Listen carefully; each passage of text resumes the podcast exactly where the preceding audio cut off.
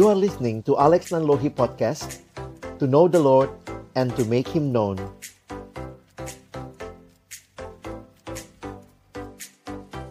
Malam hari ini kami akan mendengarkan firman-Mu yang akan disampaikan oleh hamba-Mu. Tuhan urapi dan setiap kami yang akan mendengar bisa mengerti dengan baik dan media yang kami gunakan kiranya semua bisa berfungsi dengan baik. Terima kasih ya Bapak. Kami berdoa menyerahkan semuanya di dalam nama Tuhan Yesus Kristus kami berdoa. Amin. Baik, sekali lagi kita akan mendengarkan topik di mana akan disampaikan yaitu sulit keluar dari toxic relationship oleh hambanya Pendeta Alexander Agus Elias Nanlohi. Kami persilakan kepada hambanya. Iya, selamat malam. Dan malam ini sama-sama kita akan belajar satu topik yang tentunya juga jadi pergumulan bagi banyak orang. Saya menyiapkan satu presentasi PowerPoint buat kita, dan saya ingin mulai dengan mengajak kita melihat terlebih dahulu natur kehidupan kita manusia. Kita adalah makhluk yang berelasi. Ketika Allah menciptakan manusia, kita melihat di dalam kejadian pasal 2 dikatakan tidak baik kalau manusia itu seorang diri saja. Aku akan menjadikan penolong baginya yang sepadan dengan dia. Jadi kalau kita memperhatikan rancangan Allah, kita adalah makhluk yang berelasi. Ketika Allah menciptakan manusia, di kejadian pasal 1 dikatakan semuanya baik, baik, baik, dan sungguh amat baik. Maka kejadian 2 ayat 18 ini pertama kali di Alkitab kita ada kata tidak baik. Dan tidak baik kalau manusia itu seorang diri saja. Berarti Allah yang menciptakan kita, Allah yang menghendaki manusia memiliki relasi dan tentunya relasi yang saling mengasihi. Sebagaimana ikan dibuat untuk air, maka umat manusia dibuat untuk kasih, untuk mengasihi Allah, dan mengasihi sesama. Itulah yang disampaikan oleh pendeta John Stott dalam salah satu tulisannya. Tetapi kemudian apa yang terjadi dengan kehidupan manusia yang jatuh ke dalam dosa, kita melihat salah satunya inilah yang menjadi topik pembahasan kita bahwa relasi antar manusia ini terjadi relasi yang toksik. Arti kata toksik sendiri dalam bahasa Indonesia itu adalah yang beracun ya atau yang relasi yang beracun atau relasi yang tidak baik tentunya. Dikatakan toxic relationship adalah hubungan yang membuat salah satu pihak merasa tidak didukung, tidak di uh, malah direndahkan atau bahkan diserang. Jadi kalau kita memperhatikan bagaimana indahnya relasi yang Tuhan berikan pada awalnya, maka ketika toxic relationship terjadi, nah Bapak Ibu Saudara bisa melihat apa yang terjadi di mana orang di merasa dirinya tidak aman, tidak nyaman dan ini menjadi satu hal yang yang penting untuk kita perhatikan untuk kita juga menyadari jangan-jangan kita sedang ada di dalam sebuah relasi yang toksik. Maka kenapa hal ini jadi penting? Karena bentuk tindakan negatif yang bisa mempengaruhi kesehatan mental seseorang ini bisa berkaitan dengan serangan secara fisik, secara psikologis ataupun emosional. Dan eh, relasi yang toksik ini bisa dialami oleh pasangan, entah itu pacaran atau suami istri, antar teman, rekan kerja, sampai juga dalam hal ini keluarga. Sehingga kalau kita perhatikan, eh, mengapa pembahasan ini kayaknya begitu booming saat ini ya? Sebenarnya satu buku yang mengawali juga pembahasan ini cukup mendalam adalah buku yang ditulis oleh Lillian Glass, seorang dokter yang memperkenalkan istilah toxic dalam bukunya yang berjudul Toxic People. Dan dia menyebut bahwa toxic relationship adalah sebuah hubungan yang bersifat merusak. Kenapa merusak? Karena ada konflik, tidak saling mendukung, muncul persaingan sampai hilangnya rasa hormat dan juga kekompakan. Jadi kalau kita perhatikan Dr. Glass ini sendiri, dia tidak memungkiri bahwa setiap hubungan pasti ada pasang surutnya. Namun pasang surutnya dalam sebuah relasi ini beda dengan yang disebut dengan toxic relationship. Karena kapan kita mengatakan bahwa sebuah hubungan itu dikatakan toxic, sudah beracun, apabila di dalam hubungan itu sisi negatifnya berkepanjangan sampai-sampai menguras energi. Wah, kalau sudah terjadi seperti itu, maka kita harus belajar untuk menganalisa lebih jauh lagi apa sih yang sebenarnya sedang dialami. Sehingga saya ulangi lagi.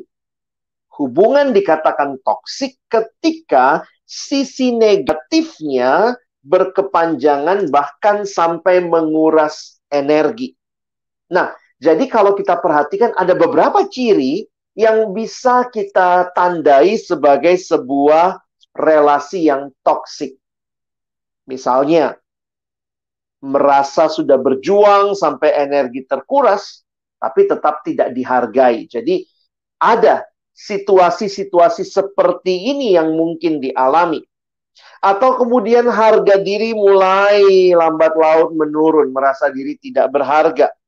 Merasa tidak didukung, kerap direndahkan, diserang, atau salah paham. Dan ini juga bisa terjadi baik dalam relasi keluarga yang dekat, orang tua dengan anak misalnya, atau di pekerjaan antara atasan dengan yang menjadi pegawai atau bawahannya dan ini kemudian bisa berlanjut jadi sebuah komunikasi yang sering kali berakhir dengan cekcok, mulai merasa lelah, dan akhirnya meninggalkan sebuah rasa tertekan. Tentu kita dalam hidup tidak selamanya bertemu orang yang pas dengan apa yang kita mau. Itu sebuah realita bahwa di dalam dunia ini ada orang-orang yang difficult people. Kita merasa, wah sulit saya dengan orang ini. Tetapi jangan juga langsung buru-buru mengatakan bahwa itu adalah sesuatu yang toksik. Karena begini, relasi yang toksik itu pasti difficult. Tetapi relasi yang difficult belum tentu toksik. Jadi kita juga harus bisa membedakan. Makanya di awal tadi saya ingatkan, di dalam pengertian ketika itu terus-menerus terjadi dan pada akhirnya tidak ada penyelesaian bahkan membuat kita lebih banyak mengalami sisi negatifnya, maka itu sudah menjadi relasi yang toksik. Merasa sudah berjuang tadi sampai energi terkuras tapi tidak dihargai dan seterusnya. Sehingga juga bisa muncul rasa untuk balas dendam, karena perlakuan yang tidak menyenangkan yang diterima, setiap saat khawatir karena tidak ingin diserang, jadi akhirnya ekstra hati-hati, mulai jaim di depan orang tertentu, ataupun kerap kali berusaha mati-matian sampai mencurahkan banyak waktu tenaga untuk menghibur salah satu pihak. Kalau sudah seperti itu juga kita harus waspada. Dan ini juga bisa jadi apa pun yang dilakukan itu menjadi hal yang salah. Tapi pertanyaan yang menjadi tema kita malam hari ini, kenapa sering kali orang sulit keluar dari relasi yang toksik itu? Tentu ada banyak penjelasan yang bisa diberikan dari sisi psikologis, dari sisi emosional, dari sisi sosiologis, kita melihat bahwa memang di dalam dunia ini, dalam kehidupan ini, ada relasi-relasi yang mana kita mungkin lebih sulit untuk memutuskannya. Salah satu yang paling sederhana adalah relasi keluarga. Banyak orang yang merasa terjebak dalam keluarganya sendiri. Sehingga ketika ada relasi yang toksik mau keluar bagaimana, itu keluarganya bisakah saya keluar dari realisa, uh, realita yang terjadi? Di sisi lain, saya melihat juga bahwa ada orang-orang yang mungkin karena situasi di dalam pekerjaannya. Di dalam pekerjaan, dia bawahan, lalu ada atasan yang mungkin toksik, yang tidak memberikan masukan yang konstruktif dan mau keluar kerja juga sulit begitu ya. Sehingga ada orang-orang yang terjebak dan terperangkap di dalam relasi-relasi yang toksik. Sehingga saya katakan tadi banyak penjelasan yang bisa kita berikan mengapa orang-orang sulit keluar dari relasi yang toksik. Tetapi kalau kita perhatikan lebih jauh, saya ingin mengajak kita melihat dari sudut pandang firman Tuhan, bagaimana kita memandangnya ketika pada akhirnya kita menjadi orang yang terus-menerus dalam situasi seperti itu, maka kembali lihat awal Allah menciptakan kita. Allah menciptakan kita sebagai gambar dan rupanya, tetapi dalam realitanya manusia lebih mengagung-agungkan relasi dengan sesama dibanding relasi dengan Allah manusia mulai cari kebahagiaan, kepuasan dalam relasi dengan sesama sehingga saya juga harus katakan tanpa manusia sadari, manusia akhirnya menjadikan orang lain itu sebagai Tuhan, tanda kutip ya. Nah, tidak heran akhirnya ada relasi yang satu mengontrol yang lain. Dan inilah ciri dalam kehidupan manusia yang sudah jatuh dalam dosa beberapa orang sulit untuk keluar karena merasa ya sudah seperti ini realisasi atau realita yang terjadi selama ini. Saya bertemu dengan beberapa orang yang dalam relasi masih pacaran, saudara.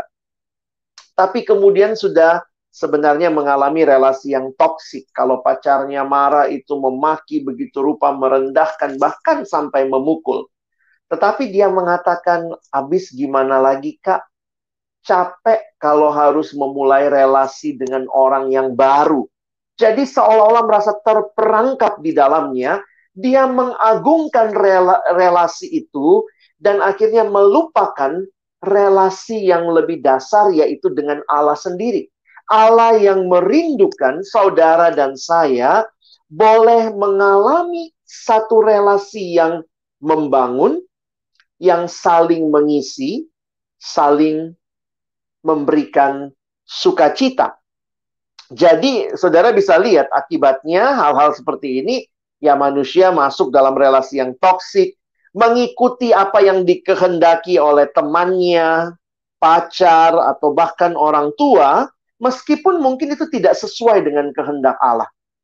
Jadi saya ingin mengajak kita untuk melihat dengan jelas bahwa ada orang-orang yang bahkan kayaknya rela menderita demi relasi yang toksik itu.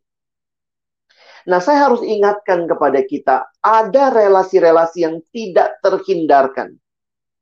Yang saya katakan tadi, keluarga, relasi dengan atasan. Tetapi mari kita belajar kembali melihat kepada Allah. Belajar memandang Allah dan menyerahkan kepada Tuhan pergumulan ini di mana saya yakin Tuhan pun mau saudara tidak makin lama di dalam relasi yang seperti itu. Saya percaya pemulihan Tuhan masih berikan.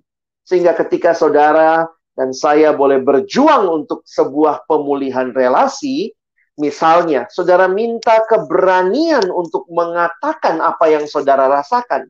Nah, itu sesuatu yang saya yakin kita perlu pelajari, kita perlu keberanian, kita perlu uh, satu dukungan dan saya percaya bahwa Tuhan menyanggupkan kita untuk mengutarakan, menyampaikan apa yang kita rasakan, apa yang kita senangi, apa yang kita sukai dan apa yang tidak kita sukai. Ketika seorang yang mengalami relasi yang toksik dengan pacarnya, tetapi kemudian dia melihat bahwa ada hal yang bisa mereka bangun bersama.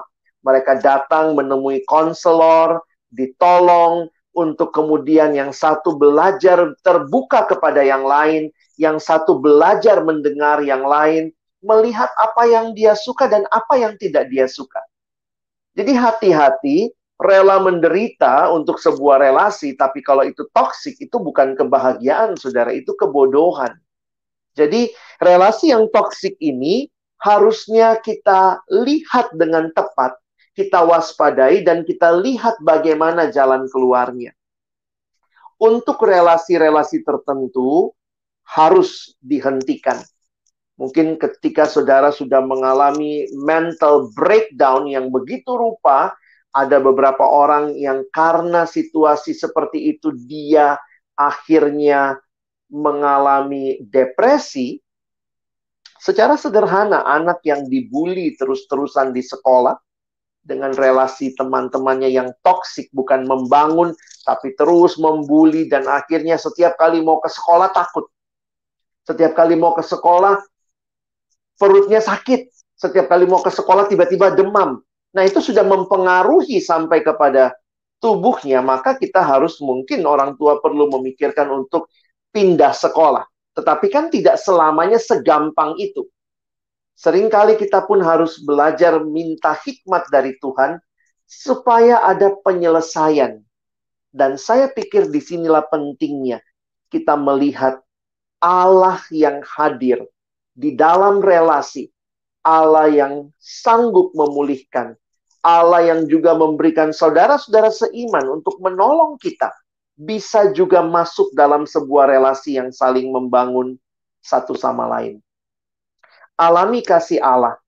Sadarilah diri kita sebagai orang yang ada di dalam Tuhan, dan sebagai orang yang belajar juga menghargai diri kita sendiri, Jangan saudara kemudian merasa ya sudahlah saya memang rendah, saya memang demikian. Tetapi mari bangkit dan memohon kepada Tuhan, meminta bantuan melalui saudara-saudara seiman yang ada di sekitar kita untuk bisa merindukan relasi yang toksik boleh dibaharui menjadi relasi yang saling membangun satu sama lain. Tentunya tidak mudah, butuh proses. Tetapi saya percaya kehadiran Allah di dalam relasi akan menolong kita melewati dengan baik. Kiranya Tuhan menolong kita semua boleh menjadi orang-orang yang membangun relasi yang baik di tengah-tengah kehadiran kita di dunia ini. Amin. Terima kasih buat hambanya dan senang sekali bisa mendengarkan penjelasan dari hambanya seputar topik malam hari ini. Saya kembali menyampaikan rekan-rekan juga dapat mengirimkan pertanyaan atau komentar di kolom komentar yang ada dan kita akan membahas dan kiranya waktunya juga cukup untuk membahas semuanya. Ya. Baik, uh, kita langsung ke pertanyaan Pak. Ada yang bertanya seperti ini Pak. Berarti ya. relasi toksis itu dipengaruhi oleh dosa yang pertama. Yang kedua, apakah ada ada relasi yang toksis dalam dunia pelayanan ya Pak? dan seperti apa hmm. contohnya hmm. Pak kalau pengalaman dari hambanya karena ya. kadang-kadang kan kita berpikir wah ini untuk kalangan-kalangan yang seperti apa tapi dalam hmm. lingkup hamba Tuhan itu apakah ada dan mungkin bisa memberikan gambaran karena kita nggak bisa tahu Pak bahwa ini sebenarnya relasi yang toksis atau memang wajar Pak atau gimana Pak? Iya, saya pikir Pak kita perlu untuk melihat, saya setuju ya, eh, dalam pengamatan saya memang ada yang bilang ini masalah psikologis, ada orang yang mungkin seperti ini dan itu, tapi saya melihat akar masalahnya adalah ketika dosa kemudian merusak relasi itu. Dan ingat, relasi yang toksik itu yang satu berusaha mengontrol yang lain. Dan kemudian hal itu membuat orang ini tertekan tanpa sadar dia juga mungkin terkungkung seperti itu dan jangan lupa saya melihat dalam pelayanan juga hal ini mungkin terjadi. Kita harus belajar jujur melihat beberapa kegagalan yang terjadi di dalam pelayanan Kristen, di dalam gereja, bahkan ketika yang terjadi adalah hamba Tuhan atau pengurus atau majelis mungkin sekali juga melakukan hal tersebut karena mereka punya otoritas secara organisasi dan lembaga dan kemudian bisa menekan begitu rupa. Sehingga juga saya ketemu dengan beberapa orang yang pahit dengan gereja. Tentu tidak selamanya salahnya gereja tetapi waktu saya mendengar dari sisi yang lain juga jangan-jangan mereka dengan kekuasaan yang dimiliki oleh orang tertentu menekan orang itu sampai akhirnya misalnya dikeluarkan dari gereja dan seterusnya. Nah, saya pikir kita harus hati-hati di dalam pelayanan mungkin terjadi hal-hal seperti ini. Belum lagi memanipulasi. Nah, ini susahnya, Pak. Kita memanipulasinya pakai ayat-ayat firman Tuhan kan. Tunduklah kepada pemimpinmu. Padahal pemimpinnya sudah jelas-jelas nggak benar. Mungkin pemimpinnya sudah menyalahgunakan wewenang, menyalahgunakan uang, melakukan hal-hal yang tidak tepat. Tapi dia menggunakan ayat-ayat firman Tuhan untuk meneguhkan apa yang dia lakukan. Saya pikir itu sudah toksik.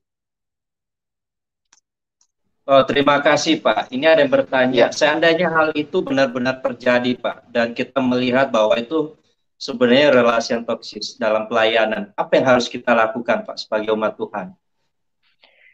Saya harus katakan dua hal. Yang pertama, mari kita mohon kepada Tuhan agar pembaharuan terjadi. Tentunya juga di situ saudara dan saya perlu untuk ya terlibat untuk mungkin menegur, memberi masukan. Tetapi, nah ini kita sadar juga di dalam dunia yang masih begitu kuat dengan dosa dan segala hal, ketika tidak ada perubahan, maka mungkin kita perlu bertanya pertanyaan selanjutnya, Tuhan sampai kapan saya harus bertahan? Nah, saya tidak mengatakan juga buru-buru kita langsung begitu lihat yang nggak benar langsung keluar dari situ. Tapi kita mesti belajar untuk berjuang. Tetapi dalam perjuangan itu pun saya pikir kita harus sampai kepada ketika belum terjadi perubahan, apakah kita akan tetap ada di situ dengan semua relasi yang toksik yang bisa jadi membuat energi kita terkuras, kesehatan mental kita tidak tidak stabil, maka mungkin kita harus untuk melakukan uh, pindah ke tempat lain. Ini seperti anak yang dibully tadi. Apakah bisa didamaikan dengan teman-temannya? Ya, tentu kita usahakan itu dulu karena cari sekolah juga nggak gampang. Tapi juga ketika misalnya tidak terjadi perubahan atau sudah mengalami gangguan bagi anak itu, maka mungkin kita harus berpikir minta hikmat untuk pindah ke sekolah atau bahkan homeschooling di rumah. Saya pikir itu juga Nanti Tuhan akan nolong kita. Baik Pak, ini kembali lagi kita akan uh, ada pertanyaan yang masuk. Ya, hmm. saya akan bacakan bahwa ya. misal tadi sempat dibahas bahwa ada satu relasi yang memang kita nggak bisa keluar dari relasi itu, misalnya keluarga hmm. suami istri dan dan seperti itu Pak. Dalam hal iya. ini ya. ada pengalaman nggak dari hambanya bagaimana cara untuk menolong hal ini Pak, keluarga ini ketika terjadi seperti ini Pak? Iya, ya ini saya harus ingatkan buat rekan-rekan muda, carilah pasangan di dalam Tuhan dan bertumbuh. Karena penting sekali bukan hanya di dalam Tuhan tapi bertumbuh. Karena ketika sudah menikah, saya setuju ya, itu relasi yang tidak boleh dipisahkan tetapi ketika terjadi hal-hal yang toksik, bagaimana? Nah, kita harus pertama-tama terbuka dan mencari pertolongan, saya pikir ya. Langkah awal bagi pemulihan itu adalah dengan menyadari apa yang salah. Dari kesadaran itu, kemudian kita bisa melihat apa yang perlu diperbaiki. Kalau nggak pernah sadar itu salah, maka mungkin nggak akan pernah diperbaiki. Nah, karena itulah penting sekali untuk kita juga memupuk ya dalam pernikahan sebuah komunikasi yang baik. Tetapi ketika misalnya komunikasi tidak terjadi dengan baik, maka ingatlah Tuhan juga mempercayakan saudara dengan komunitas. Ada komunitas yang Tuhan berikan. Salah satu yang menarik dalam pernikahan Kristen pernikahan Kristen dilakukan di depan Allah dan manusia. Makanya di dalam kejadian dikatakan mereka akan meninggalkan orang tuanya, tapi kemudian itu juga dilihat oleh masyarakat. Bahkan di dalam gereja, kehadiran jemaat yang hadir di pernikahan saudara, sebenarnya itu komunitas yang menyaksikan saudara berjanji di hadapan Tuhan dan punya tanggung jawab moral sebenarnya untuk mendoakan keluarga itu. Tapi jangan cuma didoakan waktu di gereja pada waktu pemberkatan, tapi ketika menjalani pergumulan, maka mungkin kita perlu juga cari hamba Tuhan, kita perjuangkan. Bagi saya terus diperjuangkan karena relasi suami dan istri adalah relasi yang tidak terpisahkan Bagaimana jika toksik? Silahkan terus diperjuangkan. Dan saya sangat percaya bahwa Tuhan masih bekerja. Tuhan memulihkan. Dan karena itu selalu ada harapan buat keluarga-keluarga yang ada dalam pergumulan. Jangan pernah uh, give up ya, karena kita percaya ada pemulihan di dalam Tuhan. Wah ini cukup banyak Pak pertanyaan malam hari ini baik yang ada di Instagram, ya. di Facebook juga bahkan ada Silakan, dari Pak. YouTube Pak. Kami akan tampilkan dari Facebook Pak, dari Pak Henry, rekan kita yang hampir setiap malam setiap mengikuti pelayanan ini. Iya, Pak Henry. Selamat malam Pak Alex, mau bertanya cara teman uh, dalam kurung ya Pak atau dia perempuan, bagaimana cara dia bersikap jika seorang uh, dia selalu dimaki-maki ibunya, walaupun masalahnya sepele, selalu nggak didukung, kadang lebih memihak kepada adiknya yang cowok.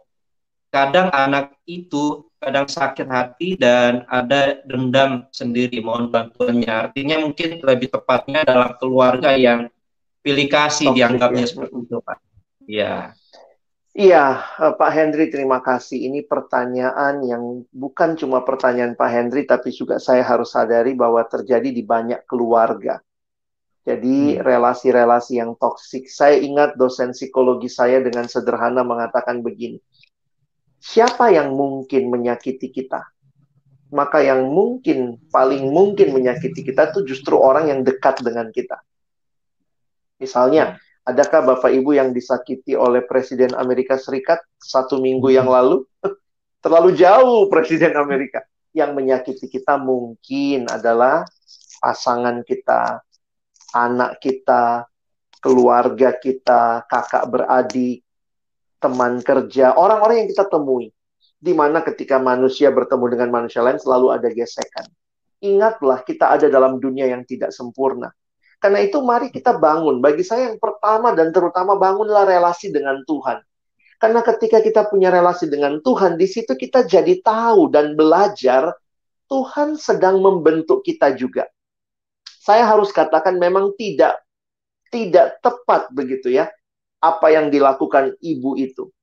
Tidak tepat apa yang dilakukan dengan pilih kasih dan segalanya. Tetapi coba lihat di sisi yang lain di sisi yang lain, Tuhan sedang ajarkan apa untuk temannya Pak Hendri. Ya, di situ memang saya harus ingatkan, sering kali Tuhan membentuk kita dengan proses yang tidak mudah. Di situ jadi belajar mengasihi, jadi belajar mengampuni, jadi belajar untuk belajar melihat perspektif yang berbeda dengan yang kita miliki. Nah, tapi memang ketika itu sudah membuat gangguan di dalam jiwa, mental, dan kemudian melalui proses itu, maka saya pikir kita harus juga meminta bantuan kepada orang-orang yang ada di sekitar kita. Saya ketemu dengan beberapa pelayan Tuhan yang juga dari keluarga yang toksik, yang boleh dikata tidak pernah dapat penghargaan, kadang-kadang dipukul walaupun sudah besar, dan akhirnya saya melihat bagaimana Tuhan menolong, memberikan apa yang tidak dapat di keluarga itu dengan kehadiran saudara seiman. Jadi akhirnya anak ini bisa belajar mengasihi keluarganya. Yang apa yang tidak sempurna dan itu prosesnya panjang sih Pak ya. Jadi saya pikir ya mari Pak Hendri kalau jadi teman, sahabat buat dia tetap support, tetap doakan dan tetap ingatkan untuk terus mengasihi dan terus belajar mengampuni dan dalam waktu Tuhan saya percaya Tuhan sanggup memulihkan juga dengan caranya Tuhan. Wow, terima kasih Pak. Ini bersyukur juga dan melalui Pak Henry kita kita terus dukung dalam doa Pak. Iya. Kembali betul. lagi kita ada pertanyaan dari Instagram Pak ini iya. dari rekan kita ini Pak. Terima kasih sebelumnya. Saya Leni ingin meminta masukan Ya. Bagaimana menghadapi keluarga yang menganggap rendah pendidikan dan kemampuan anaknya yang sedang dalam studi, Pak? Sangat sulit ya. bagi anak, Pak, khususnya saya, Leni, Pak. Baik, terima kasih ya. Ini banyak pergumulan tentang keluarga ya malam ini, Pak ya. Karena memang toxic relationship ini yang paling dekat dan paling mungkin terjadi juga di dalam keluarga. Saya harus ingatkan pertama dan terutama ingatlah Tuhan ada di dalam pergumulan kita. Yang kedua, tidak ada keluarga yang sempurna. Jadi tidak ada keluarga yang sempurna. Ketika kadang-kadang kita kecewa dengan keluarga kita, kita lihat keluarga yang lain, kita lihat mungkin keluarga di film-film, di drama, Lalu kemudian kita mulai, aduh, seandainya saya anggota keluarga yang di sana. Tetapi saya kembali mengingatkan bahwa sadarilah tidak kebetulan saudara Tuhan tempatkan di dalam keluarga saudara. Mungkin saudara melihat mereka tidak mendukung saudara, dan itulah realitanya. Tetapi apakah itu berarti saudara berhenti mengasihi mereka? Apakah itu berarti sudah berhenti menghormati orang tua saudara? Apakah itu berarti saudara berhenti untuk boleh tetap jadi berkat bagi mereka? Saya pikir itu yang Yesus juga alami.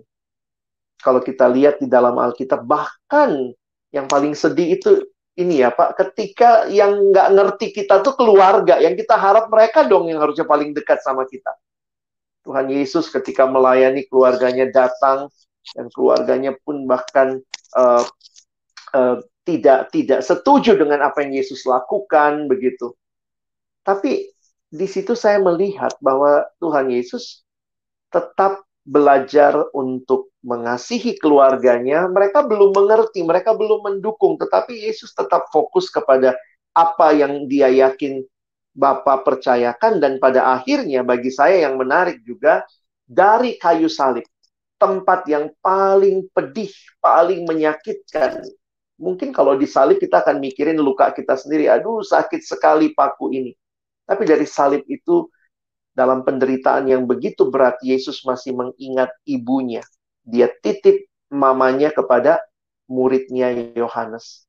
Ibu, inilah anakmu. Dan kepada Yohanes dia katakan, anak, inilah ibumu. Alkitab mencatat sejak hari itu Yohanes menerima Maria di dalam rumahnya. Saya hanya ingin ingatkan, ketika saudara dan saya berjuang di dalam keluarga yang tidak sempurna, ingatlah, ada yang Tuhan kehendaki dan saudara coba gumulkan hal itu. Itu mungkin Pak dari saya. Wah, penjelasannya sangat penting, sangat jelas buat kita semua. Baik Pak, karena waktu ya Pak. Ini ya, memang Pak. pelayanan ini rasanya nggak nggak terasa bahwa sudah di penghujung acara Pak. Karena Baik. ada begitu banyak juga respon pertanyaan yang masuk Pak. Uh, tadi sudah membahas tentang hamba Tuhan atau pelayanan keluarga. Nah sekarang tentang hubungan Pak. Ada yang ya. bertanya dari Instagram Pak dari rekan kita Pengeling. Saya minta maaf kalau salah sebut nama ya. Gimana cara move on dari pasangan yang toksis karena saya sudah 12 tahun menjalani hubungan, Pak. Kalau pasangannya suami istri, saya harus katakan itu bagian yang saya yakin anugerah Tuhan juga akan menolong. Ini bapak atau ibu harus memperjuangkan ya, memperjuangkan dengan berbagai cara. Minta kepada Tuhan, minta bantuan saudara seiman, keluarga-keluarga yang kenal kita dan mengasihi Tuhan. Jadi juga jangan sampai berpihak kepada keluarga yang udahlah tinggalin saja, ngapain sama pasangan seperti itu. Saya pikir itu bukan nasihat yang tepat dalam mengatasi real, relasi yang toksik. Di sisi yang lain, kalau ternyata ini adalah relasi berpacaran, saya harus katakan coba evaluasi lagi apakah masih mau dilanjutkan relasi pacarannya. Ada juga orang yang pacaran cukup lama, pacarannya toksik, tetapi itu tadi ya saya pernah dengar kalimatnya habis kalau saya harus ganti, saya putus, saya ganti pasangan, saya nggak siap lagi mulai dari yang baru. Itu kan capek ya kenalan, lalu kemudian mengenal. Tapi saya pikir lebih baik kita mengenal dengan baik sebelum kita melangkah ke sebuah tahap yang lebih serius. Jadi saya harus ingatkan, move on itu mungkin kok ketika kita tahu kapan harus selesai, selesai. Dan kita akan move on. Tapi kalau kita tetap melihat dan bahkan kadang-kadang ada yang bilang gini, saya sih kadang kalau lagi marah, marah banget sama dia, Kak. Tapi kalau lagi sayang, sayang banget. Jadi apa yang mempertahankan hubungan kalian? Nah ini yang sering kali saya harus ingatkan, belajarlah untuk realistis, dan minta orang-orang yang kenal saudara satu sama lain untuk menilai hubungan kita. Jadi misalnya orang yang dekat sama kita akan lihat ini udah toxic nih, kamu hati-hati nih. Kamu lanjut, saya ketemu seorang yang di dalam berpacaran, pacarnya sudah pernah mukul dia, tendang jatuh dari motor, kalau marah-marah dia tunjukkan WA-nya ke saya itu isinya makian kebun binatang, tapi kemudian kalimat dia begini, tapi dia kan jawaban doa saya kak waktu berdoa minta pacar. Saya langsung bilang ingat. Saya harus katakan dia jawaban doa waktu itu. Tetapi waktu kamu jalani relasi ini teruslah berdoa. Teruslah evaluasi sebelum masuk ke dalam tahap pernikahan. Maka itu tahap yang harus terus dievaluasi. Jangan sampai kita terlanjur atau bahkan merohanikan kan jawaban doa. Padahal ternyata kita tidak sedang taat kepada Tuhan. Tuhan saja mengasihi kita. Kalau kita lihat pacar, pasangan yang tidak mengasihi kita, maka kita harus perjuangkan. Kalau saya pertama harus perjuangkan dulu kalau saudara yakin dari Tuhan untuk pacaran. Tapi kalau ternyata sesudah diperjuangkan, anak ini saya bilang coba ke konselor. Terus dia bilang, pacar saya ini tidak mau ke konselor.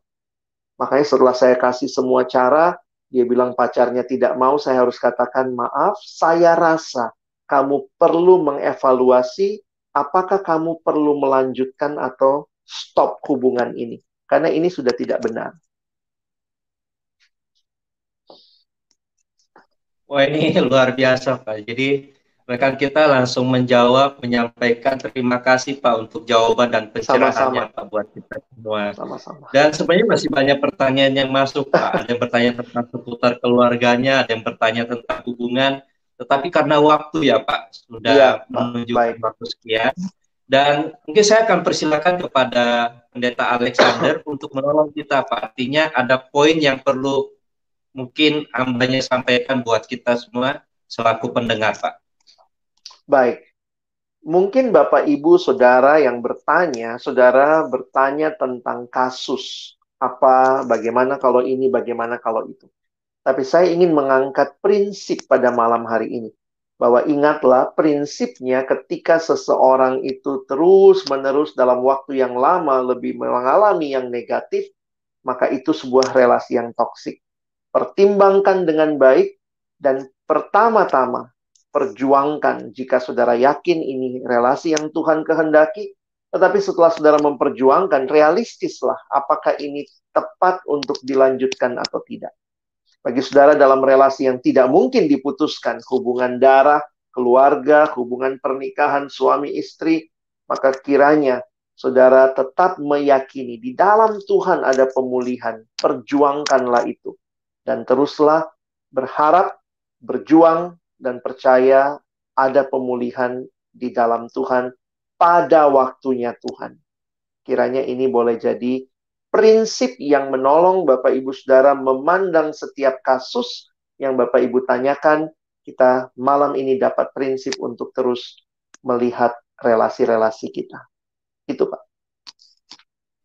Oh, terima kasih Pak. Ini satu kalimat yang sungguh baik buat kita untuk tetap bisa membangun relasi yang lebih baik lagi. Baik, seperti biasa kita akan akhiri dengan doa dan saya persilakan kepada hambanya Pendeta Alexander untuk menolong kita di dalam doa Pak sekaligus menutup dalam doa program malam hari ini.